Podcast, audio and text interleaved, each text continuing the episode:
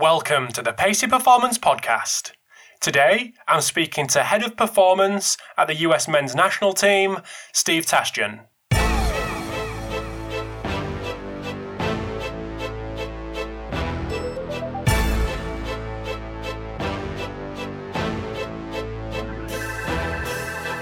Thanks for tuning in to episode 262 of the Pacey Performance Podcast. So, not many people have had the delight of speaking to me for three uh, on three separate episodes for the podcast, but Steve is definitely one of them, and there's a reason for that because I love speaking to Steve. We always go down different rabbit holes that have almost got nothing to do with performance and performance sport on the face of it, but then there's so much that links back to, to those that are working in professional and collegiate sport and amateur sport as well, just in general, and life in general, actually, with Steve. So, in this episode, we had a list of things we wanted to cover, and then in the chat beforehand, we started chatting about um, project management. And I thought that was really applicable to those out there who are working in clubs that have got multiple staff, but also clubs that have got just one member of staff, the, the, the, the practitioner that's listening and just going through different ways with Steve, how he manages different projects that he's got because he's based remotely with the US men's national team. How he keeps track of that, how he communicates with the staff that he's working with who are also remote, and how he keeps things in line and his mind in line with how things are moving forwards, um, given his his remote setting. And I know people, a lot of people out there won't be remote, but I think the same still applies with managing certain projects, managing certain members of staff, etc., etc. So we start off with a little chat around that. Then we discuss um, general coaching philosophy, um, what he's doing with the men's national team, what work they're they're going through, some of the challenges they've faced. Then we move on to something that we discussed with Steve in a previous episode with him, which was carbohydrate periodization and his love of that as a, as a general topic, and some of the success he's had at Columbus Crew, and what he has. Um, I think he had that Everton as well. We discussed that in the in the episode. Um, so that's that's a really interesting topic. And then towards the end, looking at building performance teams, culture, etc. So great episode with Steve, which I am sure, I'm absolutely positive you'll love. This episode of the Pacey Performance podcast is sponsored by Hawkin Dynamics, the world's first wireless force plate testing system. So, the Hawkin Dynamics system is built around what coaches want so they can test in the real world and not just in the lab. So, you're able to capture reliable data on all athletes in a matter of minutes and monitor progress from their cloud based system from anywhere in the world. So, as I've mentioned, the Hawkin Dynamics force plates are wireless, which means they're portable, and they're also trusted by teams at a number of different levels in a number of different sports. So, integrating force plates into your athlete monitoring system uh, could not be easier and more affordable. So, if you want to get to know a little bit more about Hawkin Dynamics or actually see their plates in action, head over to the website, uh, which is hawkindynamics.com, um, which you can, I mean, you can also schedule a demo and follow them on Twitter at hawkindynamics. This episode of the Pacey Performance Podcast is sponsored by iMeasureU. So, used by leading sports practitioners and biomechanics researchers worldwide to capture and compare multi limb inertial data in the field, IMU Step from iMeasureU is a dual sensor and app lower limb load monitoring tool which helps practitioners optimize return to play for running based sports. So iMeasureU have just released their new and improved waterproof sensor Blue Trident, which includes ultra high G capabilities to quantify high impact steps such as cutting, landing, and sprinting, longer battery life to collect data all day, real time feedback to aid immediate interventions, and faster workflow so practitioners can review long training sessions within minutes of training completion. iMeasureU, now part of Vicon, works with military, pro, and collegiate coaches and athletes from around the world, including the Australian Institute of Sport, US Department of Defense, and collegiate and pro teams from around the world. If you want to get to know more about iMeasureU, head over to their website, iMeasureU.com, or follow them on Twitter or Instagram at iMeasureU. So, without further ado, over to the episode with Steve Tashjian. Thanks for tuning in to the Pacey Performance Podcast. So, welcome to a part three with Steve Tashjian. So, welcome to the podcast, mate. Oh, it's good to be back, Rob. Thanks, buddy. Thank you for coming on. Thank you for uh, taking the time to have a little chat. So, a couple of things have changed. Well, a lot's changed by the sounds of it since last time we spoke. I don't know, I don't quite know how long it was ago since we spoke, but a new role as a head of performance for the US men's national team. Um, previously with Columbus Crew, last two times I spoke with you. But anyone that doesn't know who you are, I just want to give us a bit of an update from your, your background pre Columbus to, to what you're doing at the minute. Yeah, I had um, we both times we spoke before Rob. I was in my second stint with Columbus Crew Soccer Club. Uh, this time as the high performance director, and then previous to that, I was in England for five seasons as head of sports science with Everton Football Club, uh, and then that was preceded by my first uh, time with Columbus. In, that particular role, I was more head of strength and conditioning and uh, and, re- and rehab coach so it's it's kind of come full circle now. I've had um, time domestically within this country and then some time abroad, and uh, now it's a role that I uh, my patriotic side gets to take over, and uh, it's a great opportunity to uh, to be a you know to first have been a fan of U.S. soccer for so long as a kid, and then following it um, following it over the years uh, to get a chance to now work exclusively with the U.S. men's national team has been great. Absolutely. So, just to give the listeners a bit of an insight into what we're going to chat about, so we'll have a, we'll start off with a little uh, discussion around differences between club football international football, and the kind of challenges that you've had working remotely and then coming together for camps, and then some stuff around carbohydrate periodization for team sports, and then uh, building performance teams, platforms, and a little bit of team culture stuff. But just before we do get into that, do you um, do you want to give us a little bit of an insight into what it's been like in that transition? And then I know there's been a lot of changes in, or what it seems on the outside, there's been quite a few changes in um, in US men's soccer with Darcy and Jordan coming in. Just want to give us a bit of an update on that, and then what the performance team looks like, and then we'll go into the uh, the kind of differences between your club role and the national team role. Sure, sure, yeah. I mean, it's it was it was always going to be a um, an adjustment for me for sure. You spend so much time in the day to day, you know, scramble of of club football, and you you get um, you know you kind of adapt to that particular tempo and that pace, but you also um, you gravitate towards the way in which you get things done. It's very quick. It moves at a high velocity.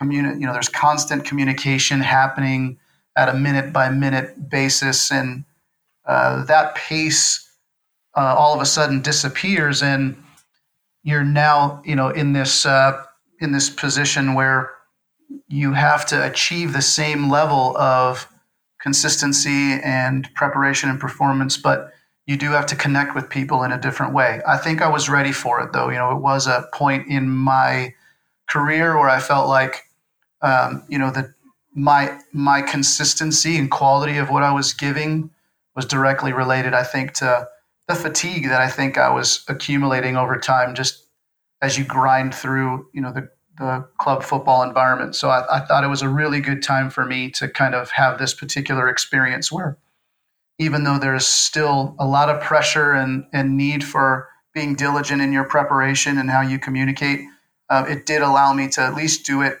within my own environment, um, create my own strategies for how I was going to complete those things, and give me a really kind of clear position to take on a new challenge, but also, um, you know, get into a, a headspace where I felt like I was getting, you know, a bit healthier. I needed it was a break that I think I needed, and a different environment gave that to me. You know, and then just as um, as the uh, post World Cup 2018 um, you know procedures were in place with U.S. Soccer. You know, not qualifying for the World Cup and having to make changes, um, very very difficult changes, and taking introspective looks at what we were doing. We started to, you know, I started to at least gain information about the the amount of work that's being done behind the scenes to make positive change and create a, you know another legacy of consistent World Cup qualifications you know, we just started to assess what that would look like. And our our head coach Greg Berhalter is a very very detail oriented, you know, high performance coach who wants a consistent elite high performance culture. And in thinking about how we were going to develop that particular uh, environment, it's obvious that the first thing you start doing, you start thinking about people, you start thinking about staff. And first, first opportunity that we had, because both Greg and I are familiar with Darcy uh, for different reasons. One, Greg for his time in Germany as a player, uh, that coincided with with Darcy's time at Bayern Munich and, and with the German national team. But then also, you know, just my interactions with them in my time at Everton as an Exos coach, it gave me a chance to kind of meet Darcy, get to know him, and then obviously we know what he's done in his career. He's a fantastic, you know, resource for us, and the fact that he was available, willing, humble enough, uh, you know, to take on this particular role with us, you know, really gave insights to who he is as a person. Uh, and but more importantly, you know who he is as a practitioner. It's been great. It's been great to be able to work with him day to day, uh, and and I I've, i feel grateful that he's a part of the setup. And then, you know, we just we needed to continue to build uh, in bringing people that were very very technically skilled in certain areas, and data was a was a big one for us. Um, and and Jordan Jordan Webb just fit the mold. Uh, you know, he's technically he's he's an outstanding data scientist um, and really does have a, have a, have a knack and a skill for, for creating models that really work, but knowing how to start from the question that we want answered and then working backwards. He's, he's, he's great at it. But then he's also got a background as a performance coach, which allows him to be a very dynamic and agile practitioner for us. And uh, that so far is the team that we've built on the, on the performance side. And then, um, you know, we're, we, we've been, we've adopted a great medical team that was already in place, and we've made some changes on that side, hiring the first full time head athletic trainer for the men's team, and Ron Chanot, who's just joined us here over the summer, right around the Gold Cup time. And then we've had a consistent staff of physios that's that's remained with us. So I, you know we've we've really been able to develop um, you know a good team of skilled practitioners, and that's what you want in a high performance model. You want really um, uh, diligent and highly skilled practitioners that bring a variety of skill sets to a group who are in place to solve a question. And that question is, you know, how do we get in each individual performing at the highest level? So we've we've had a great opportunity here in the last six seven months to to put together, you know, a good staff that can accomplish the goals we have for the for the men's team physically. Cool. So one thing that hasn't come up much in the podcast, I suppose it has a couple of times, but not not too much in depth, and that's the evaluation that goes on kind of post season. And it'd be really interesting to get your views and your experience of that evaluation, which clearly was a big one post non-qualification of, of of last the last World Cup in 2018. What mm-hmm. what kind of evaluation went on? What were the what were the areas that you were looking at, and what did you find what were the areas that you could find to plug um, and and kind of get get some wins to to boost your chances of of qualifying for the next the, the coming tournaments and coming World Cups? Yeah, I think there's a certain amount of you know the the administrative and and organizational structure of it that was the responsibility of you know bringing in a new general manager and, and Earnie Stewart um, did a, has done a great job of of really diving into a situation where he was able to start that process. It obviously started with him having to find a head coach and and then since then, uh, you know, that's the, the organizational structure of, of U.S. soccer in and of itself is something that happens above me and, and has been moving at a really, really high velocity. And that's been great. But as far as, you know, my involvement in it, I've had a chance now to work for, you know, seven, eight months, nine months now with, with James, the high performance director for all of U.S. soccer. And the process has been uh, pretty consistent. One, you know, we wanted to build a performance staff, which I don't think there was ever like a, a really um, specific effort to to really uh, you know dig deep into what that pool would look like and how we would uh, evaluate the talent that we wanted to bring in, and that that has obviously taken place and has been uh, you know awesome to watch as as we bring in guys like Darcy and we bring in guys like Jordan and Ron. Now the process, I think, after that was we needed to recreate a more consistent relationship with clubs. I thought you know the the the reality of of our environment is that a large portion of the physical development that's taking place, a majority of the physical development that's taking place, is not with us. So, how do we maximize our relationships with MLS clubs, with European clubs for European based players, and create an, a transparent, collaborative relationship where the sharing of information is taking place constantly? That, that was something you know, we haven't solved it yet. We know it's a high priority and we're chipping away at it month by month. And we've learned a lot. With each camp, we learn about how we can improve the way we communicate with clubs. We've also learned that it's our responsibility to make it as easy as possible for the clubs. I think that's something that gets missed. And being having been on both sides of that equation, I was pretty adamant that we needed to go above and beyond to really answer that particular question because I wanted to make sure that once we settled on something and we thought mm, that's pretty good and that's going to make things pretty easy for the clubs, I wanted to go, okay, let's go one step further than that. Because I've been on the other side and it is difficult, especially when you're in an environment where, let's say, your club is not only has, you know, international players for the US, but has international players for several other countries, you're being asked to do these things for multiple players, and it is time consuming.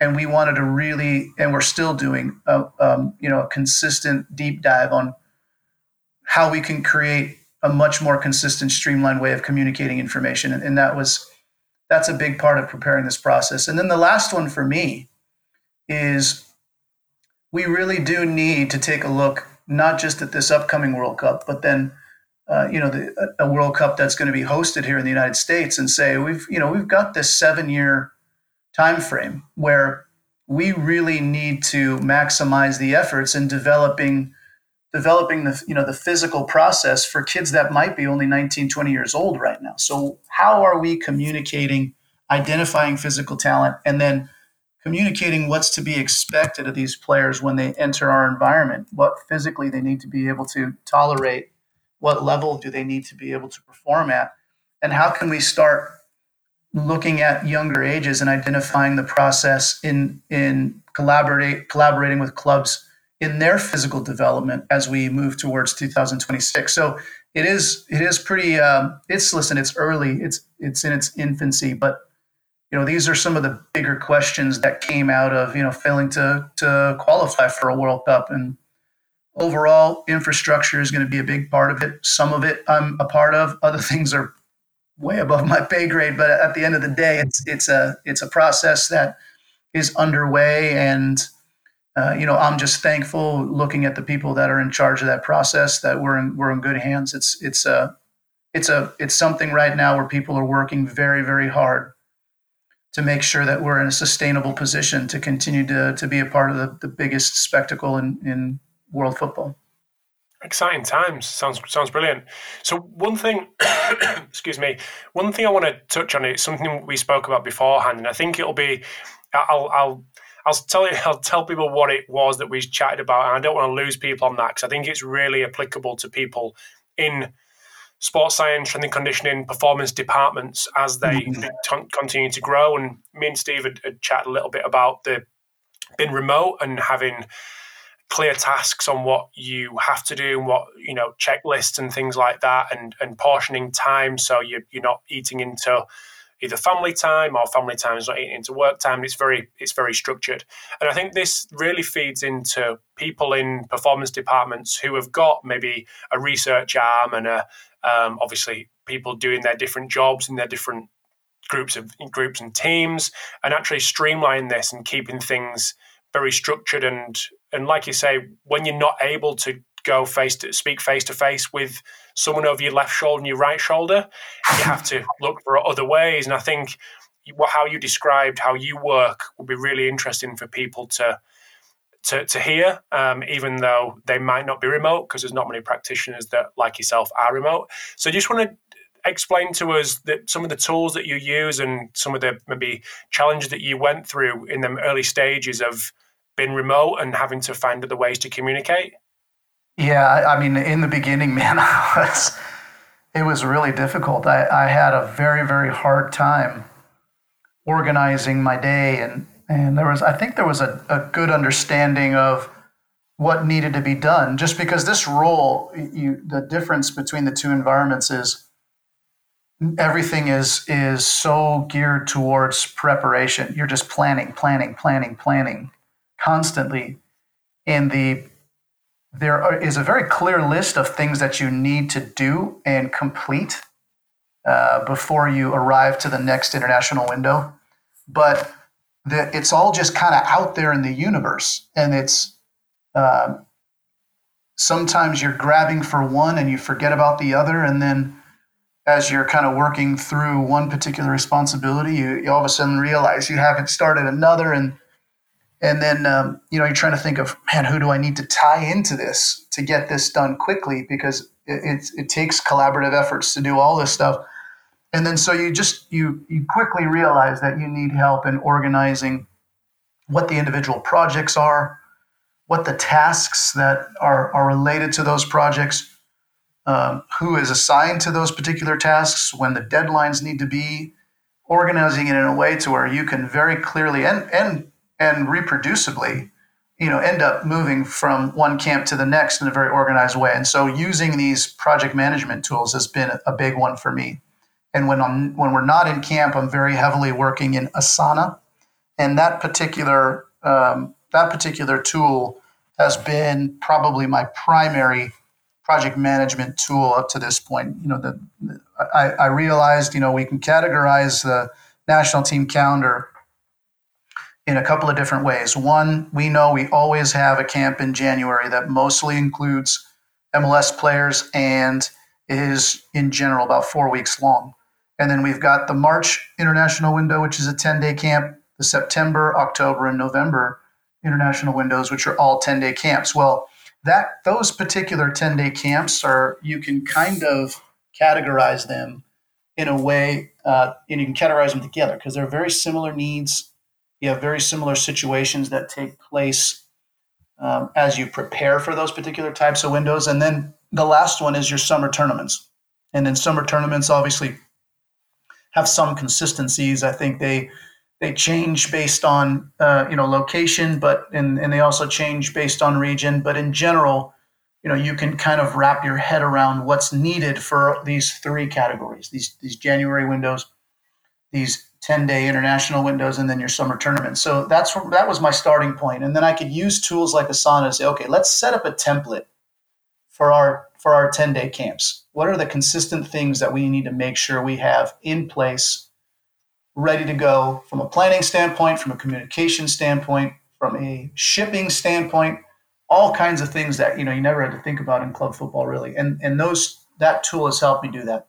You establish what all those tasks are, you assign those tasks to specific people, and then you think about, you know, if I was to work backwards from the date we report to camp, I can start setting really consistent deadlines for every single one of those tasks, and they're going to be repeated. So I know that when it comes to the international window, I know that six days, seven days before we report to camp, there's a certain communication that I send out to clubs as we start the process of sharing data. That's going to be consistent in every single one of those 10 day camps. I also know there's a certain point where the supplements and things I need to order need to be in Chicago at Soccer House at a certain point.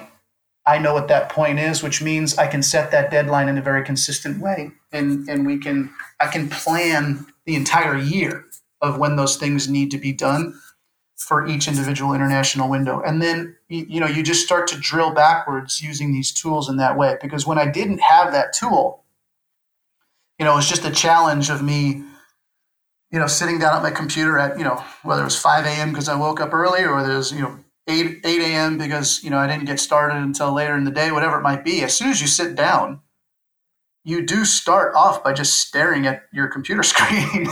You're, know, you, I tried using dry erase boards at first. You know, all the walls in my office at home are covered in dry erase board. And, you know, you start writing these things up. But when I write something on the board, you know, I still have to then sit down at my computer and tie the people into what's on my dry erase board. Well, I needed to take everything on that board and, and digitize it so that I could start sharing more consistently. And Asana is a great tool, and that's helped me a lot. And then in camp, we use, um, you know, um, Teamworks, and that, that's been great as a communication tool, getting schedules consistently communicated to players. Everybody knows exactly what's required of them from one minute to the next. That's been a great tool for us to utilize.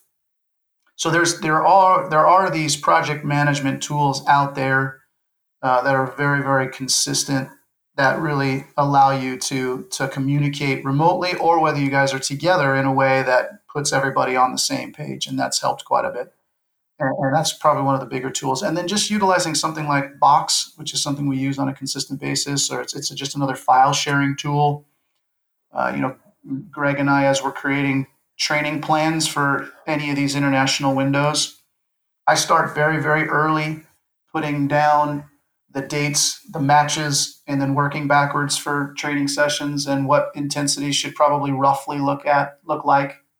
And then I can share that, send them a quick note as he evaluates it. He can send notes back to me, and then we can communicate that way. And that's how we slowly evolve the training plans for each particular camp. And then as we're in camp, you know, obviously you you have the opportunity to now take advantage of that, you know, minute by minute ability to communicate and, and and be face to face. But outside of that, it took me a while, man. It probably it took me probably until Gold Cup in uh, in May to really have kind of a clear process in place in my head of how I was how I was going to organize all these things remotely. But it was a big challenge.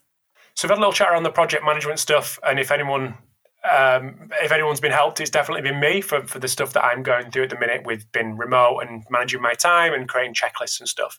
But when you're actually on camp, from a physical point of view, how do you how do you know whether you've been successful? What are your aims? And that's going to obviously depend on how many days you've got, what kind of fixtures you've got. But at the end of that camp, what what what does success look like for you as a performance department?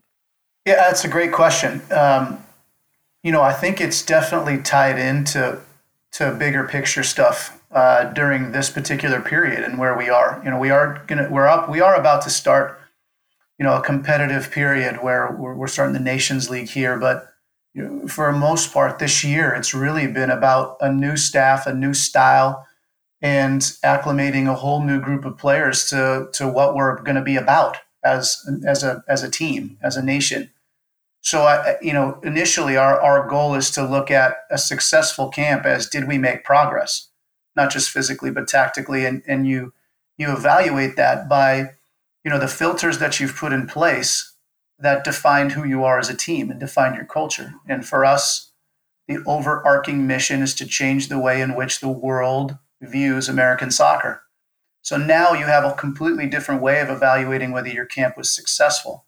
A big part of that is going to be we know what our identity is. Did, did we get closer to seeing that particular identity on the field? And did we consistently integrate new players and expose them to what that identity is? Did we consistently take steps from day one to day 10, if you're dealing with a 10 day camp, day 11, um, and take steps towards progress and making these, these, this mission, this vision a reality? And physically, where we fit into that whole process, I think is as you identify new players, who may be at a club for a while, may have transitioned to a new club. You're trying to evaluate where they are physically. You know, are we are they in a position where they can play 90 minutes at a really really high level? You know, we have to evaluate that, and we have to make you know a clear. We have to have a clear idea of where they are, and then we have to create a plan. Is it going to involve you know heavy communication with the club? Is the club already on top of it, already aware of it, already has a plan? You know, are we in a position where we've got a good relationship with that particular club, where as a federation, we won't be considered um, maybe a little bit too invasive by by communicating, uh, you know, the need for for a certain progression. You know, there's some sensitivities in that area, but I think your overarching evaluative tool is going to be one what we're trying to accomplish uh, as a as a soccer nation and where we are in that process. And right now uh, leading up to this point, you know, we haven't really been in a heavily competitive period. So it's more about that vision.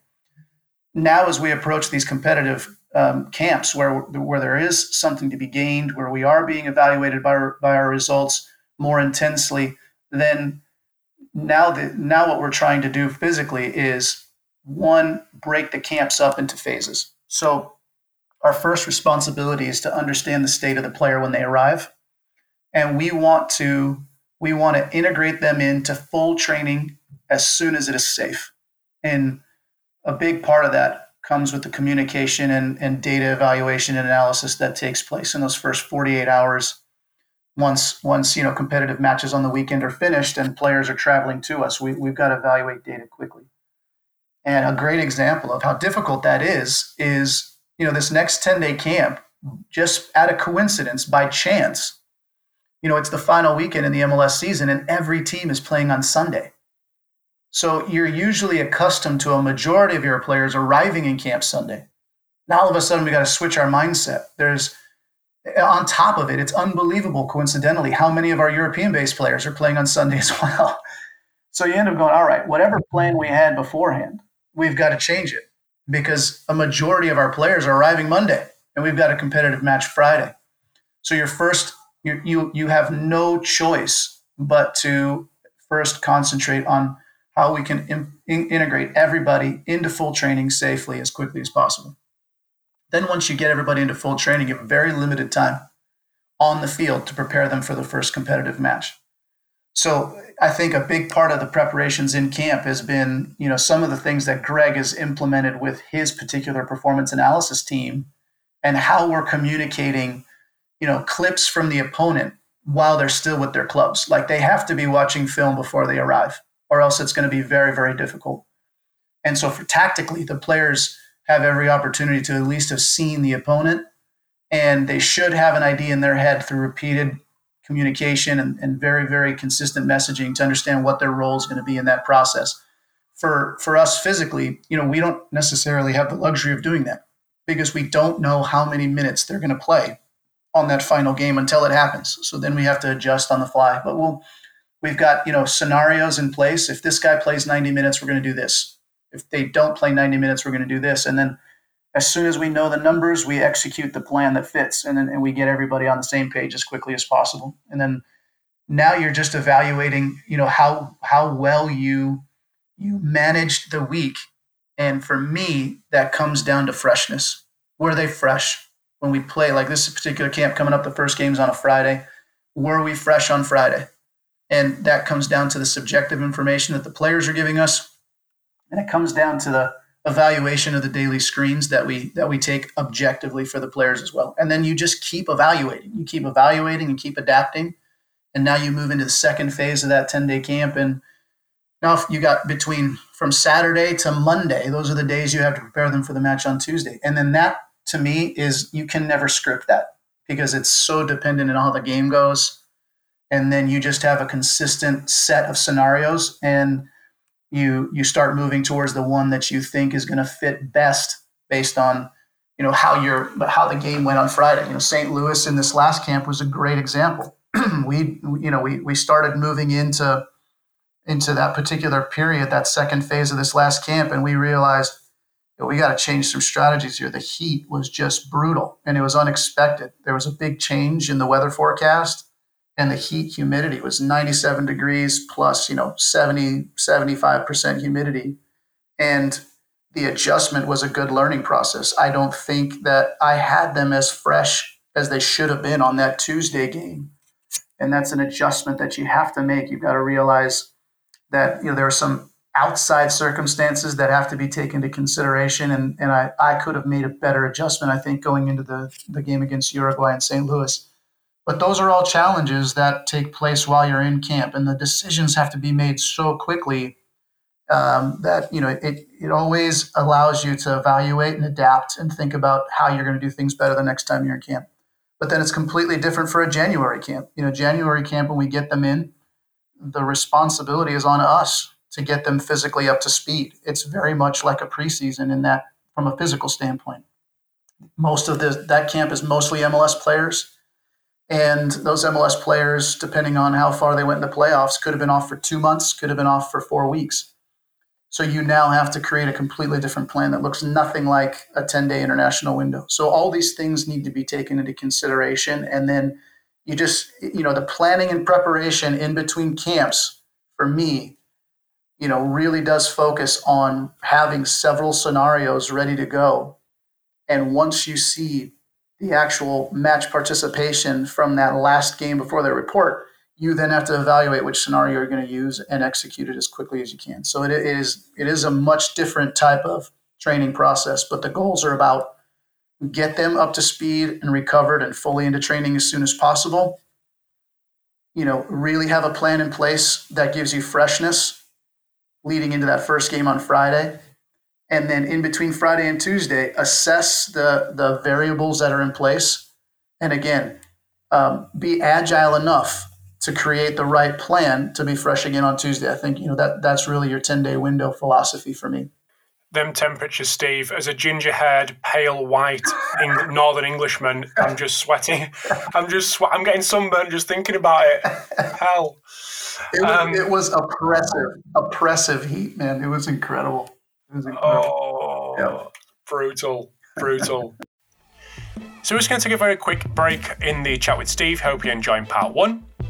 So over in part two, we discuss more around carbohydrate periodization, and then we finish off the chat discussing uh, building performance teams, platforms, and team culture. So assessing culture, um, evaluating staff, how we um, how we grade staff, and how Steve assesses their their year or their two years or whatever that, that length of time may be, and how he feeds that information back to them. So, a really interesting part two coming up with Steve.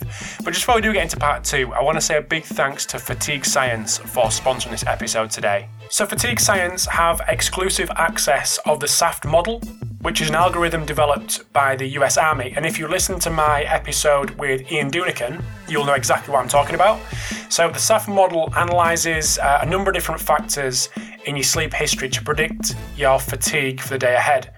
So, the alertness score indicates fatigue predicted effects on your reaction time, your lapse index, your mental output, all, all things that are obviously essential for the performance that you're going to undertake that day. So, as you can tell, it is much more than a sleep tracking device. However, it is a sleep tracking device. But not only does it track sleep, um, it considers the time you went to sleep, how well you slept, how much sleep debt you have, and even your local sunrise and sunset times. So, a really impressive bit of kit is the ReadiBand from Fatigue Science. So, if you are interested in getting to know a little bit more about Fatigue Science, head over to their website, uh, fatiguescience.com, but also follow them on Twitter at Fatigue Science. Also sponsoring the Pacey Performance podcast today is Omegawave. So, Omegawave is an, the only non invasive at rest technology on the market that analyzes readiness to train for both the brain and cardiac analysis. So, using DC potential and HRV to understand your brain's energy levels and autonomic nervous system balance, it allows you to use objective data on recovery and readiness that in turn helps you to truly individualize training and then optimize performance. Omegawave also measures ECG from the V6 position, and this data can be used by the medical practitioner to check cardiac health on a frequent basis. This measurement only takes four minutes to perform, and results are visualized in an intuitive way thanks to their windows of trainability concept. So, Omegawave is used by hundreds of elite sport, military, and law enforcement agencies and are now the official partner of the UFC Performance Institute. So, if you want to learn more about Omegawave, visit their website, which is omegawave.com, and on their social media channels one thing that I'd like to chat about, I think this we, we touched we touched on this last time we spoke. Actually, it was it's around carbohydrate periodization, mm-hmm. and I think we could tie this in nicely with some of the stuff that you've just spoke about there and the recovery necessity for recovery during these camps because it's so intense in such a short space of time, training turnarounds, game turnarounds. So where did where did your interest in nutrition come from, and and why specifically this pro, this kind of area that you focused and had a real interest in? Yeah, it started actually all the way back, um, probably 2011 ish. I was still at Everton at the time, and I I just had I had a problem with what I was seeing in front of me from really high level international footballers. You know the these guys are covering 40 to 50 kilometers per week. And I couldn't wrap my head around how we were still dealing with players that, you know, needed to lose three kilos, you know, three to four kilos. These guys, you know, that are above where they should be an ideal weight. I mean, if you're covering 40 to 50 kilometers a week, I'm, I'm struggling to understand how you're not in the right state of lean muscle mass and how that how that particular conditioning scenario isn't taking care of itself. And so I overall I started to evaluate what really takes place when we ingest certain macronutrients. Is there something we're missing? And I just kept gravitating towards the, you know, this this carbohydrate based model that we had in place. Anytime I tried to evaluate it from a non-biased perspective, it kept drawing me back to, to this you know carbohydrate model. And what we know about the molecule is you know that it's three quarters water, just in its basic chemical formation as uh, you know the CH2O basic carbohydrate molecule. It's very water based. We know that it's a big molecule. There's some turbulence that it causes just as it's circulating through the system. We also know that it's, you know, it, has a direct effect on insulin levels within the body. These are these are facts. These are the things we know. You know, eh, we we know systemically it causes inflammation, and we have this very clear understanding of you know, why it gives us benefits at times when it's ingested. But I don't think I could fully wrap my head around the need for it to be so heavily ingested on a daily basis based on what we know about you know the natural physical periodization of, of soccer and in, in, training rhythms. Uh, that was the starting point for me. And then you know we we know the sport is so aerobically robust. And the periods of high intensity work are so short and we know there's a role for creatine phosphate, a significant role for creatine phosphate. But I'm just thinking about why are we depending on carbohydrates to supply the aerobic need for the sport when fat is such a better aerobic source? And it wasn't that I didn't feel there was a need for carbohydrates. I still know there's a need for carbohydrates, and that's why it's that's why I, I, we call it a carbohydrate periodization model and why I try to correct people when they consistently label me as a ketogenic advocate for for soccer. It, that's not where I'm at, and that's not what I'm trying to drive here. I think there's ketogenic strategies that work into our model, but this is not a a, a ketogenic nutritional strategy. And the the question was, you know, is do we do we implement periods of of carbohydrate restriction? And then be really premeditated in the volume of carbohydrates we introduce and the timing of the carbohydrates we introduce. And I was able to take a small group of guys when I was at Everton, and I was allowed to experiment with that small group of guys. And the results we got from a group of, of players that had consistently been labeled as, you know, um, poor fitness um, specimens. You know, they, they were they're they're guys that got labeled as that group that would never ever be able to be 90 minutes fit. You know, that they're just genetically this, genetically that, type two fibers this, whatever it was. There was they were consistently labeled. I even let the under 21s coach select who was going to be a part of it. That way, it was kind of clear that it wasn't biased by me. I wasn't selecting guys that I thought would be successful regardless. And we went through the process of utilizing a very um, you know, somewhat it, it, the model was based on what we had in research, but there was nothing really to direct us in this in this sense. So I, I looked at that period between Sunday and Thursday as a period that we would um, restrict carbohydrates and then reintroduce carbohydrates as we approached Friday and Saturday, you know, match day minus one and match day. And in the the results we got in eight weeks was was amazing and that was the point at which I said, all right, as a high performance director, you know, the, as soon as I ever get a chance to direct my own program, this is going to be a part of it for sure. And then the, the period we had in Columbus, um, was was really the testing ground and the proving ground. You know, we we were able to modify the model as we saw what would work and what wouldn't work. At first, we started introducing carbohydrates as early as match day minus two on a very specific um, schedule. And what we realized was we didn't need to introduce it that early. Um, you know, so we we continued to restrict through match day minus two and, and only started implementing carbohydrate loading match day minus one and then into the match day. But we were implementing the, the volume at a much lower level. We realized we only needed about 200 grams each day. And I have players that throughout our time consistently wanted to ingest less and less match day minus one and match day. Um, and I and I had a hard time with it. I just said, "Listen, you're in a you're in a space where I can't direct you. You know, this is totally unprecedented." And for me, I feel like you should try to stay around those 200 grams. And, and there was a player that just said, listen, you're just gonna have to trust me. I feel better with less. So it started, it started the process of me questioning everything that we knew.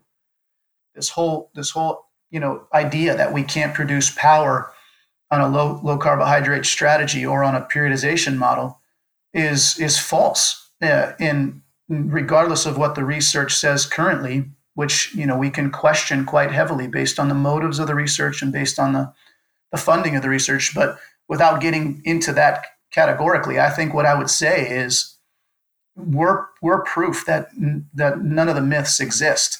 You know, we led the league for four years straight, total distance covered over 90 minutes, high speed running over 90 minutes, and sprint distance over 90 minutes for four years straight. And so you can't you can't say we couldn't sprint. You can't say you know that we we would run out of gas because we wouldn't we played Atlanta in the playoffs in 2017. That went to it went to extra time. We outran Atlanta in extra time and we won in penalties. We had to turn around four days later and play New York City Football Club, who had a rest period. We played midweek, they didn't. We outran them in that 90 minute game at home and beat them 4 1. The following year, Again, we have to play the midweek playoff game against DC. It went to extra time. We outran them in the extra time periods, and we won on penalties again. In that particular case, we had a 48 hour turnaround to play Red Bull at home. They did not play midweek. We did. We outran them over 90 minutes, and we won the game one nothing. So uh, the my my reason for bringing this up is that the the the stories that were told about what you can and cannot do on these models is is not true. And we're a consistent we're consistent proof that that's not true. Now within the national team setup it's much much different. I don't ever really have these guys long enough to get them fat adapted and the only period that i've that we've worked in it as an experiment was this last january camp and and we had some players that really did feel the benefits over what they had been doing consistently beforehand. But we didn't make it mandatory because we knew that players were coming from so many different philosophies and then they had to return to their clubs. And it wasn't fair to the clubs for us to introduce something that they weren't necessarily set up to do or that they didn't believe in philosophically. And and I had some really good conversations with some people after that January camp, and it did make me realize that, you know, I could have communicated the process of how I did that in January camp much better to be much more transparent with the clubs because you know I see their side of it. It's definitely something where now players returning to the club, and you know we have to be we have to be sensitive to the fact that that invasively is interfering with you know the, the how they how they actually operate from a day to day basis. But it, you know it did expose it did expose us to you know the consistency in in what we can create when we really reevaluate our strategies in this area. And uh, you know I'm um, it's easy for me to obviously be fully convinced because I was we were entrenched in it for five years um, and consistently had really fantastic results from it. But that's kind of where it started. That's where it ended. That's where we're at now. We're in this place where you know voluntarily, if players want to partake in this model and they need guidance in it, uh, you know, we've we've obviously introduced it, and uh, and we'll support the clubs and we'll support the player if it's a collaborative effort. And then in other areas, you know, we're just sensitive to the fact that this is not a strategy people are used to, and we have to provide a wide array of food in our camps to make sure that each player coming from their particular belief system it feels like they're being prepared properly from a nutritional standpoint. Very interesting. So I'd love to dive into what that looks like from the Sunday to Thursday. So played on the Saturday. Mm-hmm. What does what does that cycling of the carbs look like on yeah, from Sunday know, to Thursday? How much? Yeah, yeah, when? Yeah, all these kind of stuff. The conventional philosophy is that you need that you need carbohydrates immediately. Um, I'm totally against that. okay. In the end, your body is going through an incredible amount of systemic inflammation already from the 90 minutes. It's it's in a state of it's in an inflammatory state already, a detrimental inflammatory state. But inherently, what we were trying to do with carbohydrate ingestion after games is create the anabolic state necessary to start rebuilding muscle tissue. Well, that requires an insulin spike. And so, okay, well, let's use carbohydrates and sugars and let's get an insulin spike. The problem is, is you don't need carbohydrates or sugar to get an insulin spike. You can do it through leucine, isoleucine, and, and the, the right amount of, of amino acids in your recovery strategy. So instead, we said, let's let's go with common sense here, and let's not exacerbate the inflammatory state by cramming another 80 grams of carbohydrates into their body. Let's look at you know leafy, fibrous green strategies to decrease inflammation, use amino acids to create that anabolic state, and then just have a very raw, um, you know, balanced meal with the right amount of protein and limit carbohydrate ingestion. And, and in that particular, you know, if you want to talk numbers, you know, I would be in a situation where that particular meal, I wouldn't see it, I wouldn't want it to go over 30, 40 grams of carbohydrates in that meal post match. The following day, match day plus one, our recommendations are to be between 60 and 80 grams of carbohydrates the whole day. And then we stay consistent with that. Match day plus two, which for those players is normally another active recovery. Again, we stay around 60 to 80 grams depending on the player. And then you get to match day, you know, now match day minus four, which is usually a high intensity training day. Now, depending on what the physical emphasis is for that particular day, if it's extensive and aerobic in aerobic in nature, I want them to train glycogen depleted. And once you're fat adapted, there, it's no problem because inherently, if it's an extensive session, then you want a robust aerobic fuel. And because they're already fat adapted, and because there is there's literally six to seven times more units of energy available in the form of fat at any given time in the body than there is in carbohydrates. So aerobically, you know, they we perform really well on match day minus four in really difficult training sessions, our hardest training sessions of the week. And because you're training glycogen depleted, you continue to drive the body's ability to utilize fat and mobilize fat as a fuel source. So that continues the process. And then usually match day minus three for us was a day off. Again, we stay 60, 80 grams.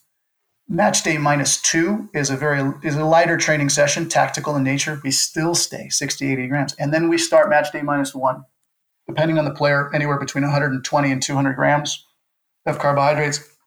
And then Saturday, same thing. Saturday, I'm a little bit more liberal now. You know, if the if the players want to be around 100 grams, if they want to be around 300 grams, I'm not as concerned. That You know, what we've seen is that um, you know, it doesn't it doesn't bounce them out of of fat adaptation uh, if they choose to use a higher carbohydrate strategy on the day of the match. But what I found is the players don't want it. You know, the players want to stay somewhere around 160 200 because they feel lighter, their guts happier, they're, they they digest their food in a much healthier way, and they feel like they're more ready to play and they don't and they feel like they they've got the fuel they need but they're not as heavy from from you know it's hard to get 400 grams of carbohydrates in your body before before a match. It's difficult but for the most part that's our strategy and it worked incredibly well. I you know one of the stats that i love is from 2014 which was the year before i came to the club to 2016 which is the last time that i took the statistics for this our RPE scores on match day plus two. So, usually the first day the players arrived in for the training week had lowered from a 6 out of 10 to a 4.4 out of 10. So they're coming in on Monday after a Saturday match and they're feeling less sore. They're feeling more ready and more recovered. Now, you can't just say that was because of, of diet, you know, and, and I obviously know that because there's all kinds of different variables. Maybe they were maybe they were taking on more consistent recovery strategies on their days off. Maybe they're a very professional group, so on and so forth. But we're dealing with the same group of players. And over a period of two years, we just consistently saw the RPEs on that Monday drop. So th- that was kind of cool. And then obviously just the physical numbers from 14 till the to the year we left, 2018, or the distances we covered in games just continued to go up and up and up. So I, I think you know we've we've had these discussions at length, and and it's it's not you know I, I wish it was as easy as me presenting the data and then everybody would say, hey, maybe there's something to this. And I obviously know that that's not particularly going to be the case, but you know, it can't be argued that there's something here and something that needs to be looked at, or just the fact that it highlights that we need to reevaluate what we're doing when it comes to to our our, our diet programming, our nutritional strategies in team sports. So that for, those guys that are wanting to off have been identified to either gain weight or lose weight, does that then change your philosophy, not philosophy, but change how you attack this situation with regards to the carbs or not? Yeah, totally. Uh, you know, it, it also, some of it comes down to the fact that if you, if you've, if you, at the beginning, uh, starting this strategy, if you've never been on the strategy before, you're going to lose weight in the beginning. Everybody does. Um, it takes an adjustment period to understand that the you're going to lose weight at first, and then your body will start to adapt. Um, it'll it'll make up for a lot of this in lean muscle mass. There, there, it's clear in the research that low carbohydrate strategies, for some reason, elicits this response in in in enzymes that that lead to protein synthesis. So you do end up actually gaining muscle mass mostly in the lower body through it. And then you do start to equalize in weight, you start to come back up. But for the most part, you will plateau at a weight that will be lighter and leaner than the weight you were at when you were when you were on a carbohydrate based diet. That's something just normal to be aware of that takes place. You know, it, it's people have been using low carbohydrate strategies to lose weight for ages. We just haven't been using it for performance. And what happens more often than not when people want to lose weight was what they do is they restrict carbohydrates but they don't add the most important piece, which is you have to increase your dietary fat ingestion. And that's why more, more often than not, people can't sustain a low carbohydrate diet because if you don't increase dietary fat and all you do is restrict carbohydrates, you're just going to be hungry. You're going to be hungry all the time because now all you're eating is protein and vegetables. And that's very difficult to maintain that diet because you're going to be hungry all the time. You will lose weight, but it's not a performance diet what people have a hard time hearing is that you have to increase dietary fat to about 60% of your total caloric intake. And the first thing people say is, yeah, but I can't do that because I'm going to have high cholesterol and that's dangerous. And now you just stumble on another myth. I mean, it's been clearly shown in the research that cholesterol has zero correlation to cardiovascular disease. And now you're starting to dive into the difficulties and the intricate, you know, complexities of of trying to correct what I think is a flawed nutritional strategy. Because there's a fear factor that's been driven into us, mainly by the food industry, that now makes it very difficult to make really good decisions for the player. I mean, in our five years, not only did we do complete blood work, but we did NMR, which is the most in depth lipid panel you can possibly do. And we showed that we improved all of our players' cholesterol panels. We didn't make them worse you're creating you're creating a person that can utilize cholesterol and fat. So there is going to be a change in the the plasma availability or the plasma presence of cholesterol within the blood. And overall, we've seen the exact opposite. You know, just anecdotally, I reversed my dad's cholesterol problem with a low carbohydrate, high fat strategy. I didn't make it worse. So inherently, you know, there there are some significant uh, obstacles to overcome that are that are based in groupthink, and groupthink is very very difficult to overcome. Uh, but it's it's at work. It's alive and at work within within the food industry for sure. So how how have you been with actually converting players to to kind of believing that this is the way forward for them in their in their very short careers. I know everyone fears everyone fears change. Mm-hmm. Probably footballers more than most. Yeah, um, totally. um, because this is what they've you know grown up and they've got to the position where they're at in a potential national team where you are mm-hmm. now. Yeah. So the question I'm guessing is why why change now? I feel I feel all right. Totally. So how, yeah. how hard's that been? I, I think listen, it, it's also not it's also not something that I'm targeting in this particular role because okay. again, yep. it, you can't you can't do it. One, the camps are so short that by the time they hit carbohydrate withdrawal, we're on a match day. It's, it'd be detrimental. Like I can't do it. In, in carbohydrate withdrawal is very difficult to go through. It depends on how sugar addicted you are. But I've seen guys that go through what something that looks like the most severe flu you've ever seen. And it's it is it's a real thing that you can see happening. And players are lethargic on the field. They can't run.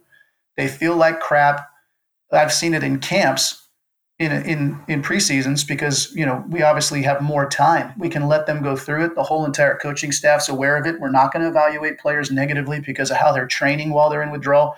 Those are different scenarios. You know, we were able to do it in January because we had time as well. But overall, you know, it can't be a part of my agenda to try to to try to con, you know, if I was going to use a very strong word, the word would be convert. I don't think that's really a, the right word for it. But in the end, it would be very difficult unless the player voluntarily comes to me and says, listen, I understand what's happening and I want to try it. So the only thing that, that really I'm responsible for is communicating what it is, trying to educate that there's options, but I can't be the one to advocate whether the player needs to change or not. And if they choose that they want to, I have to I have to communicate with their club. I have to out of my responsibility. I, I can't I can I can try to represent the player, and present the the the data for why they they'll they'll benefit from it, but the club has to support it or else it'll never survive. And and in the end, we're talking about a very intimate process. You know, I consider the I consider nutrition and um, and getting involved in that particular part of the player's life to be very sensitive and invasive. You know, you're talking about you know the the process of of choosing what food they're going to put in their mouth that will eventually go in their body. And that's a very private that's a very personal thing. And i think you have to be sensitive to it. You have to value it highly. Um, and then and then obviously make sure that you're you're giving it the sensitivity that it deserves because that's a very very um, intimate process and uh, in this environment it involves a lot of moving parts uh, and that definitely does include the club. So I think as we move forward in this particular arena with these players, uh, there's going to be a high level of sensitivity to it. And as players, there's, there's definitely been players, even in 10 day camps, there's been players that have come to me and said, I don't care, I want to try it. And I've had to go to a head coach and say, listen, he's adamant, he wants to try it.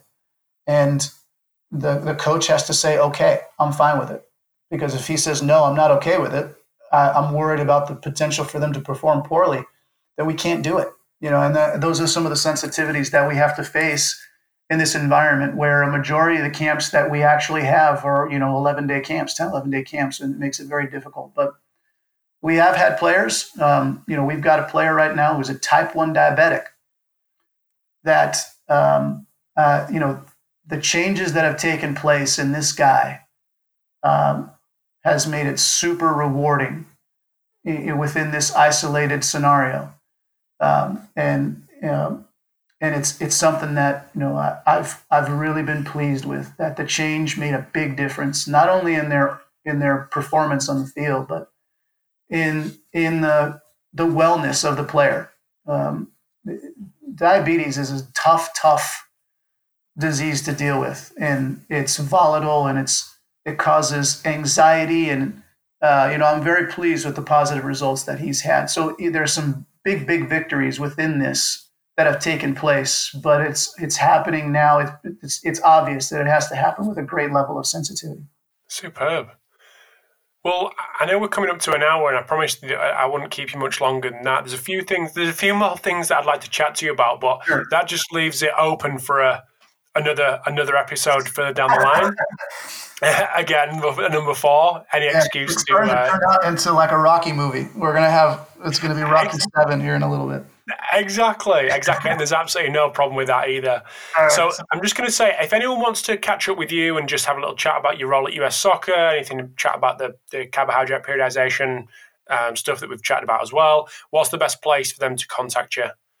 Uh, uh, social media is probably the easiest. You know, initially just reach out to at Steve Tashjian on Twitter. That's a great one. Just message me there or uh, whatever it might be. That that's probably the quickest way. Um, and yeah, I've I've tried over the course of my career to be pretty open and transparent about communicating about these things. So that would probably be the quickest way. Just you know, find me as quickly as you can on there, and um, LinkedIn is another another way to find me, uh, and, and I'm more than more than happy to to kind of consult or or just you know talk shop in this area. I, I love it. Amazing. Thank you very much. Really appreciate you coming on again, Steve, and thank you again for like and you've already said it how open you are and happy to chat and reveal all the all the secrets that are going on behind the scenes. No worries, man. No worries. Thanks for having me, bud. Thanks, mate. Appreciate it. Okay, pal. Thanks for tuning in to episode 262 of the Pacey Performance Podcast. So, thank you to Steve for giving up his time to come on the podcast for a third time. So, even with, before we press record, during the recording, after the recording, it's always a pleasure to speak to Steve uh, and have a little chat and see how he's going. So, also big thanks to Hawkin Dynamics, to iMeasureU, Fatigue Science, and Omegawave for sponsoring this episode today. The podcast could not run without these guys, so if you are interested in any of their products, uh, as I've outlined throughout this episode, make sure you check them out. Really good guys, and wouldn't be involved with them if they weren't. So look forward to chatting to you next week um, with another couple of uh, the great guest and some great guests coming up in the weeks after that. So thanks for tuning in, thanks for your support, and I'll speak to you next week.